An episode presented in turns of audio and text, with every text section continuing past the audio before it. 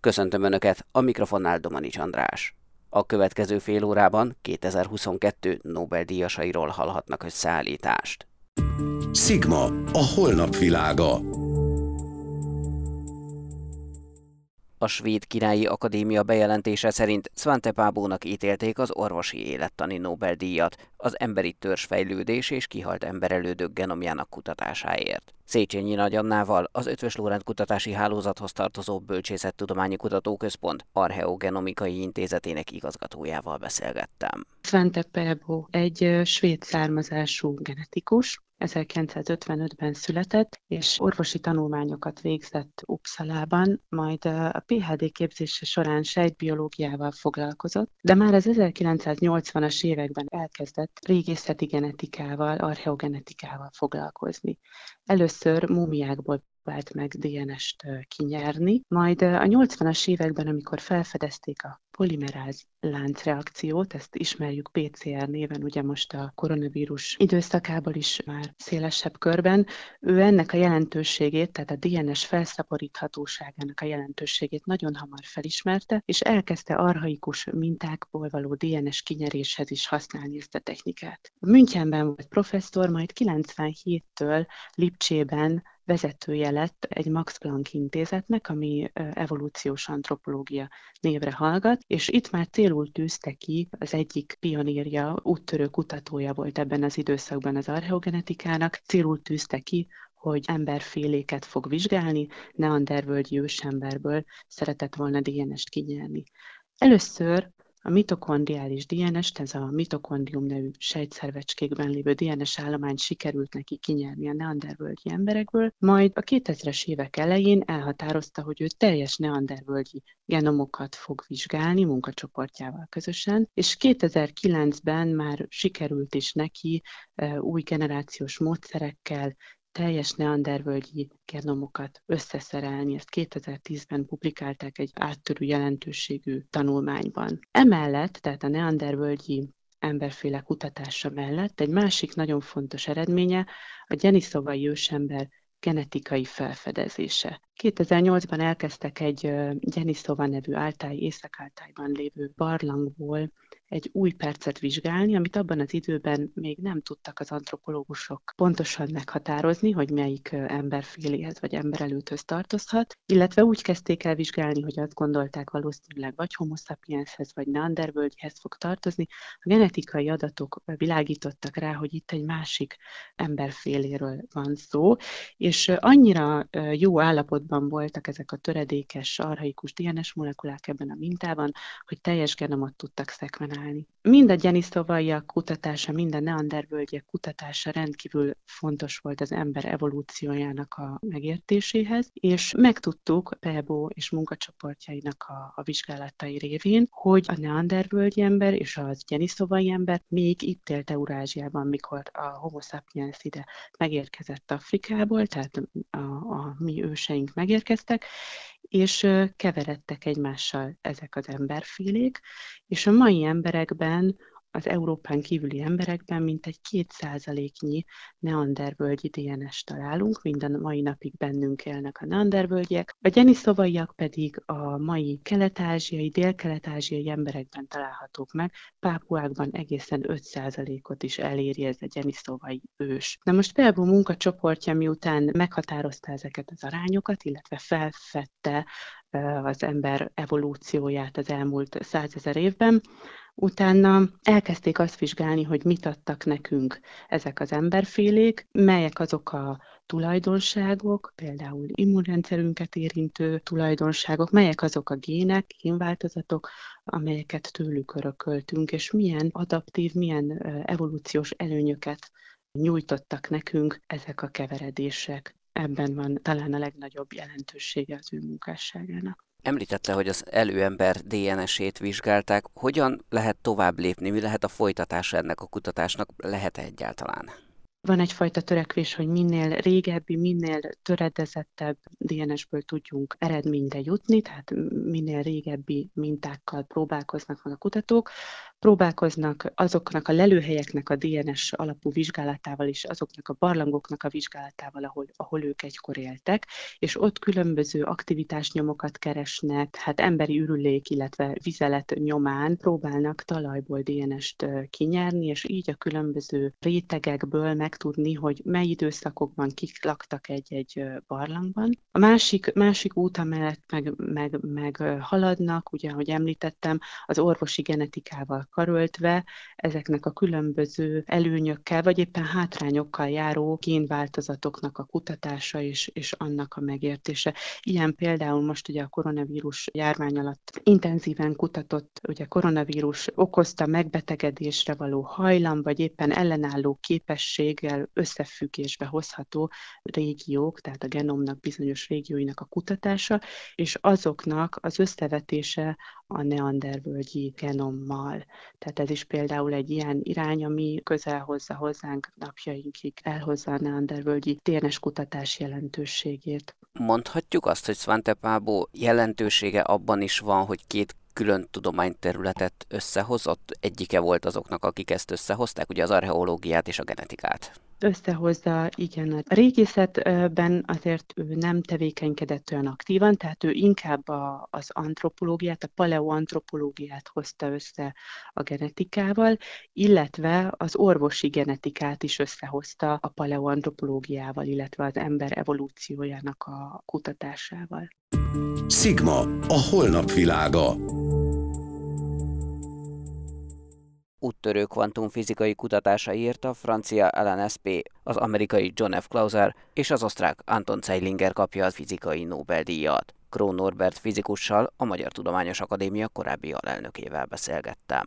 Én személyesen nagyon örülök ennek. Éppen ideje volt már, hogy Nobel-díjat kapjanak, Hadd mondjam, hogy ezt a munkát azért a nemzetközi tudós közösség elismerte korábban is. Amerikában van egy díj, amit úgy hívnak, hogy Wolf díj, és 2010-ben ez a három ember kapta a Wolf díjat együtt. Tehát már volt példa is arra, hogy egy olyan téma kerüljön kikültetésre, amit ugyanaz a három személy ért el. Na most a téma maga. Hát ugye a kvantummechanika az egy különleges cserebogár, tehát egész más gondolkodást igényel, mint amit a nap életben hozzászoktunk. Ennek ellenére hát egy óriási fejlődésen ment keresztül. Én úgy szoktam mondani, hogy a kvantummechanika két forradalmi periódust élt át. Az első forradalom az a múlt század volt, amikor megismertük a kvantummechanikai törvényeit, megtanultunk ezeket alkalmazni, ennek aztán fantasztikus eredményei lettek, ezért tudtunk tranzisztort csinálni, lézert csinálni,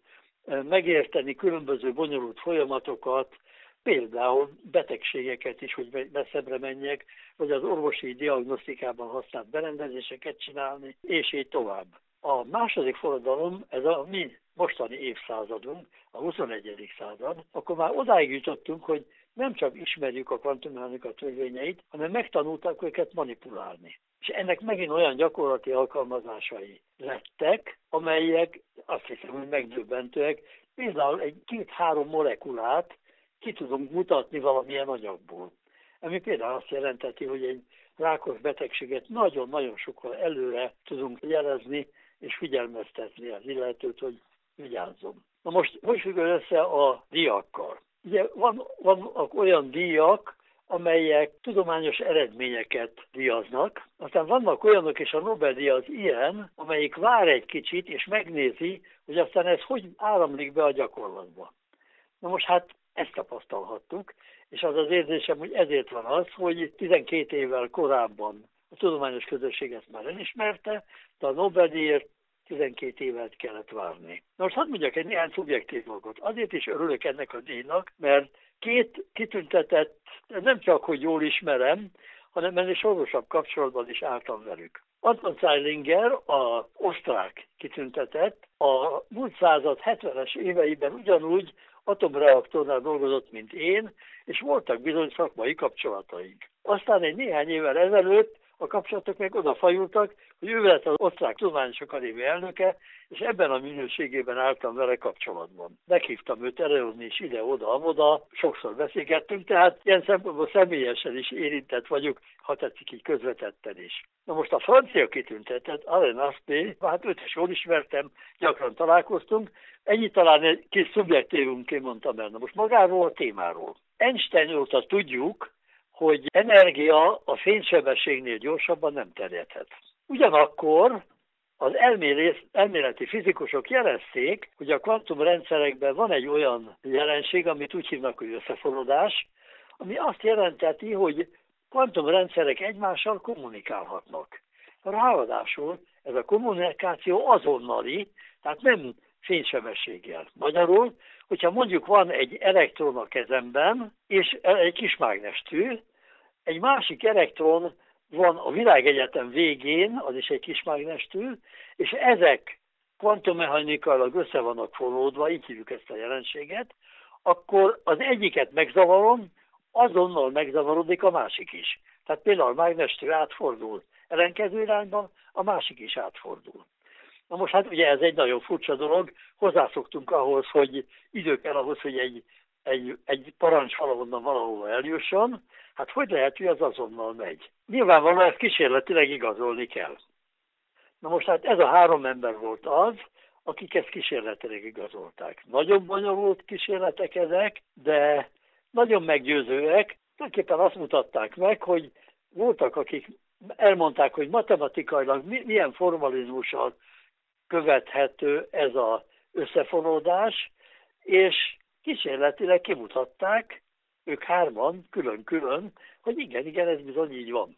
Hát ez az a nagy dolog. Na most ebből persze alkalmazások is jönnek, és ahogy már említettem, érzésem szerint azért érett ez meg most a Nobel-díjra, mert most látszik az, hogy ennek milyen alkalmazásai vannak, Hagy mondjak csak egyet, amit úgy hívunk, hogy kvantum teleportáció. Az azt jelenti, hogy kvantum állapotot teleportálni lehet. Hát emlékeztetni szeretnék arra, hogy a kódolt hírközlés az ugye általában, ugye, ugye már a második világháborúban is az angolok rájöttek a titkos kódjaikra a németeknek, és, és minden információjukat tudták az angolok is, és gondolom, hogy a, a sikereiknek ez egy jelentős mértékben hozzájárult.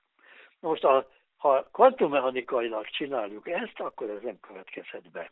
Magyarul azok a kísérletek, amelyek, amelyeket ők csináltak, azok teremtették meg az alapjait annak, hogy ilyen információ továbbítás, lehallgatás mentesen elképzelhető legyen.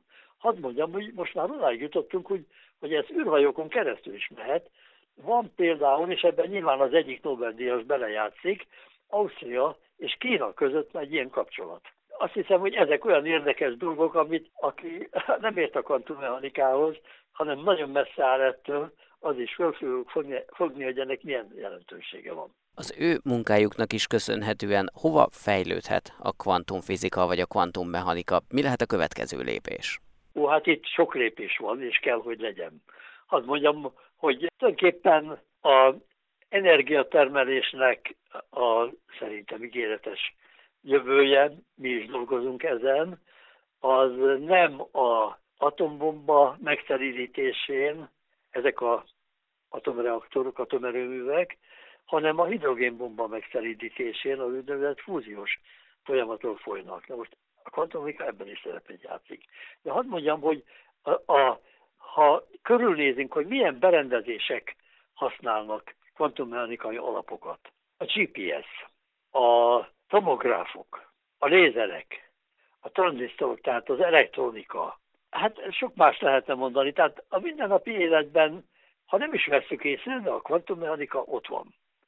Na most ez megy az egyre finomabb dolgok felé. Most hát gondolja el, hogyha a, a rákszűrés a következőben úgy fog esetleg menni, hogy oda megyünk egy, egy ilyen kis töltsérhez, belefújunk, és a végén látszik, hogy hosszú távon előre fenyegete engem egy rákos megbetegedés, és ha igen, akkor lehet elé, tenni valamit. De hát a kommunikáció, ugye hát jelenleg már ott tartunk, hogy, hogy már nem, a jelenlegi csatornák szinte nem győzik azt az információ áramlatot, ami folyik, gyakran lefagynak ezek a rendszerek, ezeket azon kívül titkosá lehet tenni, fel is lehet gyorsítani számítógépek. A kvantum számítógépek kopogtattak az ajtónkon már, és azokkal olyan feladatokat fogunk tudni megoldani, amelyeket a klasszikus számítógépekkel nem lehet megoldani, lehetetlen megoldani őket. Hadd mondjam azt, hogy ha egy klasszikus számítógépnek a bitszáma, tehát az, hogy hány elemes rendszerrel dolgozik, kétszeresénél növeljük, akkor a számítógép kétszer olyan gyors lesz. Kétszer olyan effektív lesz. A kvantummechanikában pedig, ez, a kvantum számítógépeknél ez nem így van, hanem a kétszeresére növeljük a, a, a bitek számát, hogy így mondjam, akkor négyszeres lesz a sebesség. Ha négyszeresére növeljük, akkor 16-szorosa. Ha 16, tehát az, ez exponenciálisra, úgy szoktuk ezt mondani, exponenciálisan változik. Ez fantasztikus lehetőségeket nyit meg. De hát a példákat végtelenül lehetne sorolni. Na most én hadd had mondjam el, hogy én már sokat gondolkodtam azon, hogy az oktatásban hogyan lehetne a kvantummechanikát azért bevezetni már a középiskolás szinten, hogy legalább a gondolkodásmódot elsajátszítsák a diákok. Ezért itt Magyarországon a középiskolás tanároknak azt próbáltam mondani, hogy mivel a kvantummechanika az elég bonyolult, azt hagyjuk az egyetemekre, de mivel ezek, ezek valószínűségi jelenségek a kvantummechanikában, hát gondoljon például a rádióaktivitásra. Ugye azt meg tudjuk mondani, hogy milyen felezési idővel bomlik le egy rádióaktív anyag, de azt nem tudjuk megmondani, hogy melyik atom bomlik le. Ez, valósz, ez valószínűségi alapon jön elő, hogy melyik atom fog lebombani. Ezért a, a valószínűség számítást kellene erősíteni a középiskolákban. Na most ezek után a kezembe került egy cikk, amelyik azt analizálta, hogy hat országban hogyan tanítják a kvantummechanikát középiskolában. Tehát vannak olyan országok, hogy még bizony megelőztek bennünket, nekünk is be kéne lépni ebbe a klubba, hogy a kvantummechanika, a kvantum jelenségek alapjait a diákok már a középiskolában megtanulják. Sigma, a holnap világa. A kémiai Nobel-díjat az úgynevezett klik kémia és bioortogonális kémia úttörői, az amerikai Caroline Bertozzi és az immár kétszeres Nobel-díjas Barry Sharpless, valamint a Dán Morten Meldál kapta meg. Novák Zoltán az ELTE szerves kémiai tanszék vezetője, és Mező Gábor az Ötvös Lórend Kutatási Hálózat peptid kémiai kutatócsoportjának vezetője az ELTE TTK podcastjában magyarázták el a kutatás lényegét. Hát kémiai reakcióról van szó, szerves kémiai reakcióról. Igazából ebben a témakörben és halmazban nagyon sok szerves kémiai átalakítás szerepel. A Sharpless professzor, ha jól tudom, ő fogalmazta meg azokat a szempontokat, amik alapján besorolhatunk bizonyos átalakításokat kémiába. Ugye a neve is utal rá, itt igazából, a, hogyha egy kémiai reakció, hogy mond, egy klikkelésre történik, az már benne van az, hogy annak gyorsnak kell lennie, tehát, hogy ugye vannak olyan szerves kémiai reakciók, amik hát viszonylag lassúak, még akár magasabb hőmérsékleten is, vagy nagyobb koncentrációban a reaktánsokban. Az a lényeg, hogy egy, egy kémiai átalakítás az gyors legyen, ez fontos, ez a neve is utal. Erre fontos az a kémikusok számára, hogy szelektív legyen. Tehát, hogy csak egy helyen és egyféle átalakulás történjen két reakciópartner vagy reakciócentrum között. Tehát, hogy az, az mindig az átkat a, a szintéziseknek, hogyha van két reaktásunk, vagy több, és abból több molekula keletkezik, több izomer, többféle vegyület, mert utána szét kell válogatni. A klikkémiának az egyik feltétele és az a nagyszerűsége, hogyha megfe- tehát megvan az a két funkciós csoport, és az gyorsan reagál, és csak ott, és csak egymással, és csak azt az egyféle terméket adja, akkor pontosan és egyszerűen lehet kivitelezni ezeket a, ezeket a reakciókat. Fontos szempont még, hogy utána ezeket a molekulákat ki is tudjuk nyerni a reakció egyből, tehát nagyon sokszor vannak különböző tisztítási eljárások, amik segédanyagokat kívánnak, plusz időt, plusz energiát. Hogyha ez a reakció úgy történik az oldatban, hogy kiválik a termék, tehát két oldott anyagból a termékünk az kiválik, akkor azt csak le kell szűrni. Tehát gyorsan, szelektíven, és utána könnyen kinyerhető módon keletkezzen az a vegyület, amit szeretnénk. Viszont mellékterméknek keletkezzen. Tehát, hogy az atom hatékonysága ezeknek a reakcióknak az a lehető legnagyobb legyen. Az azt jelenti, hogy ha két reaktánsuk van, és azokat összepattintjuk, akkor azok összepattannak, és semmi más nem hullik ki mellőle. Tehát gyorsan, szelektíven hulladék nélkül és könnyen kinyerhető formában jutunk az anyaghoz. Na most ehhez speciális kapcsolódási pontok kellenek. Tehát ugye egy klik, ha az ember csak egy övre gondol, vagy bármi másra, akkor az egyik így néz ki, a másik meg úgy néz ki, és az pont összepattan. Tehát ha az egyik kerek lenne, a másik háromszög alakú, akkor nem tudnám összetuszkolni egymásba. Itt is kémiában, ha az egyik reaktánsnak van egyféle speciális funkciós csoportja, a másiknak egy másik, akkor ezek tudnak egymással klikkelni, akcióba lépni, és így az egyik és a legnagyobb családja ennek az átalakításnak, ez az azid alkin cikloaddíció, tehát ezek most kémiai terminológiák, de az egyik funkciós csoport az az azid, ahol van három nitrogén egymás mellett, a másik pedig az alkin, ahol egy hármas kötésű vegyület van. És ez a két funkciós csoport, ez adott körülmények között össze pattan, és csinál egy ciklikus molekula egységet a három nitrogénnel és két szénatommal. És hát végülis ezek a klik funkciók, amik összekattannak, ad egy olyan molekulát, ami adott körülmények között kisebb az oldhatósága mondjuk, mint a két reaktánsnak, és akkor megkapjuk ezt az anyagot. És az a nagyszerű, és majd itt utalunk a, a felhasználásra, hogy ha ez a két funkciós csoport, ez akár túléli a fiziológiás körülményeket, és mással nem reagálnak. Tehát ez nagyon fontos, hogy ők csak egymással klikkelnek, és reagálnak adott körülmények között, és hát mégis az emberi szervezetben vagy egy reakcióban még nagyon sok minden más lehet, de ők mondjuk, tehát az pedig érintetlenül hagyja. És itt egy picit előre utalok a bioortogonalitásra is, hogy, hogy ezt a feltételt teljesíteni kell. Tehát nyilván ezek ismertek voltak. Tehát én igazából azon csodálkozom, hogy ez miért a 21. század fordulóján, tehát a 2000-es években került elő. Én simán el tudom képzelni, hogy véletlen folytán is más reakcióból véletlenül lesz kapta valaki, csak nem fektetett rá akkor energiát korábban. Tehát én, én nagyon csodálkozom, hogy ez csak ennyi idő után bukkant ki, hiszen mi is a laborban csinálunk olyan kémiát, amiből egy jól megválasztott reakciópartnerekkel ezt hasonló kutatási területen dolgozó vegyészek, ezek fölfedezhették volna. Tehát ezek létező és gyakran használt funkciós csoportok, és a, hát ami az egésznek a, még ami fontos ezen kívül, az a, az a katalízis része, hiszen, mint mondtam, ezek a funkciós csoportok ismertek voltak, és a 60-as, 70-es években ezeket használták pont ugyanerre a célra, tehát ugyanezt a molekulának az előállítására, de nem használtak katalizátort hozzá, hanem csak termikus aktiválással oldották meg. Tehát, hogyha én feloldom ezt a két anyagot, és leteszem az asztalra, ezek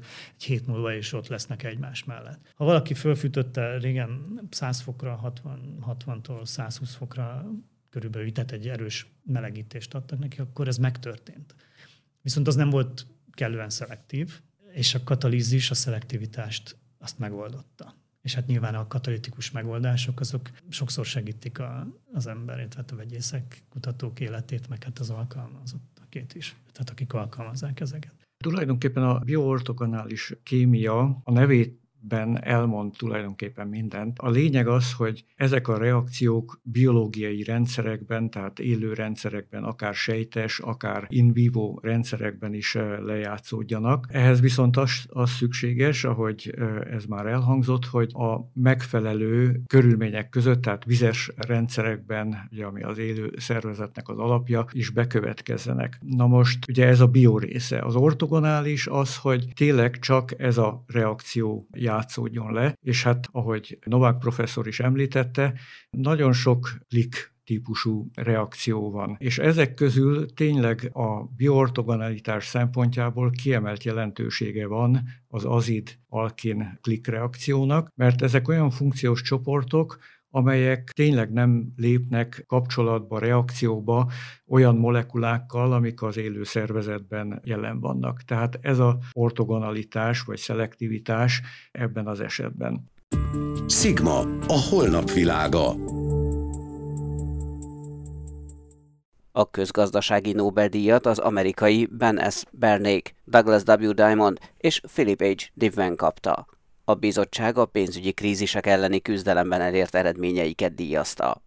Az irodalmi Nobel-díj 2022-ben Annie Ernaux francia írónőjé lett azért a bátorságért és éles látásért, amelyel feltárja a személyes emlékezet gyökereit, elidegenedéseit és kollektív korlátait. Az indoklás szerint írásaiban következetesen, különböző nézőpontokból vizsgálja az erős nemi, nyelvi és osztálykülönbségek által jellemzett életet. A béke Nobel-díjat megosztva Ales Brajacki, fehér orosz emberi jogi szószóló, a Memorial orosz emberi jogi szervezet és a Center for Civil Liberties ukrán emberi jogi szervezet kapta meg.